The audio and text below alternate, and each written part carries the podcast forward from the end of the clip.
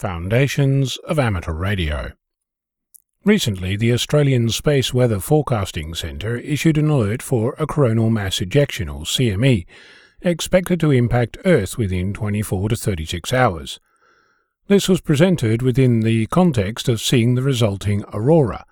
But as a user of the HF radio spectrum, I'm subscribed to their email list, not for the pretty pictures, though I would be delighted to actually see them with my Mark 1 eyeball I'm on the list for the impact on propagation for my hobby. As a good citizen, I shared the alert with my community, both via email and social media, and as a result, I've received some questions and comments. One question was, What does this mean? One comment was, It's not going to impact the United States.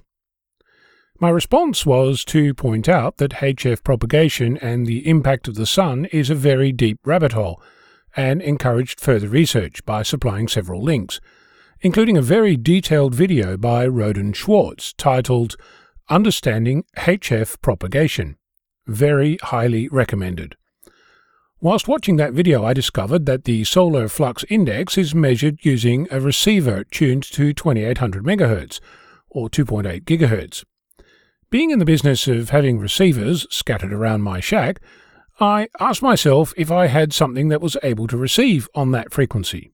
My RTL SDR dongle doesn't cut it without extra hardware. It tops out at 1.75 GHz. However, my Pluto SDR has a standard frequency range that goes up to 3.8 GHz out of the box, and with some tweaking can make it to 6 GHz, so well and truly within range.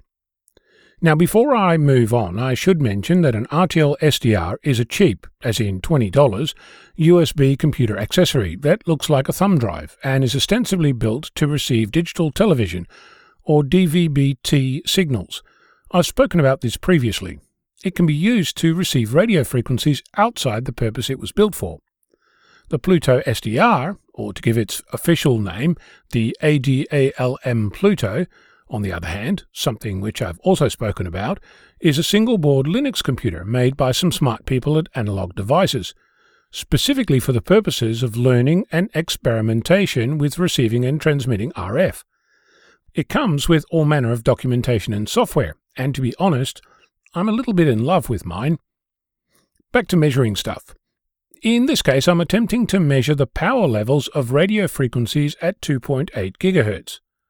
I know of a simple tool called RTL underscore power that can measure RF power over time and started investigating if that tool had been hacked to be able to use the Pluto SDR rather than the RTL SDR dongle. It might have been, but I've not yet discovered it. However, that in turn led me to several other tools, most of which I'm still investigating.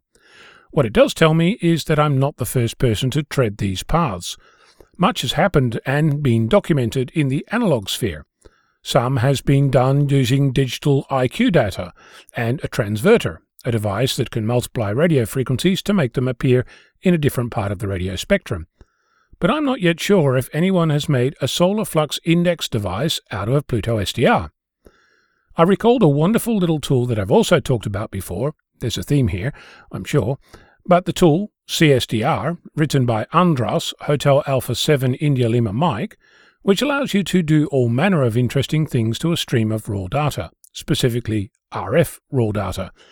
It has a function called log power underscore CF, which Andras describes as, quote, useful for drawing power spectrum graphs, end quote, which is precisely what I'm looking for. Armed with that, I'm now in the process of building a compiled version using Docker so I can run CSDR on my Pluto SDR and perhaps generate a power spectrum graph for 2.8 GHz. Of course, that will now require that I learn how to extract raw data, known as IQ data, from the Pluto SDR command line, process it through the log power CF function, output an image, and hopefully show the result as a web page. At the moment, I'm still in the weeds with a makefile, but that's not unusual. Needless to say that I'm working on it, and the result will no doubt turn up on my GitHub page when it's done in the most innocent terms possible. How hard can it be?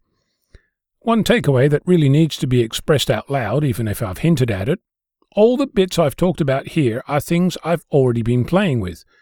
It wasn't until I came across a salient piece of information about the solar flux index and how it was measured that all the puzzle pieces came together. The Pluto SDR, CSDR, RTL Power, Log Power underscore CF, the SFI, and a web server. That I could even imagine this happening.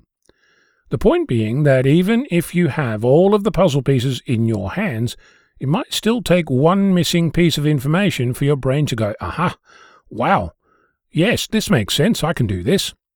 So, keep collecting puzzle pieces relevant to your own interests, and one day you too will get to this point.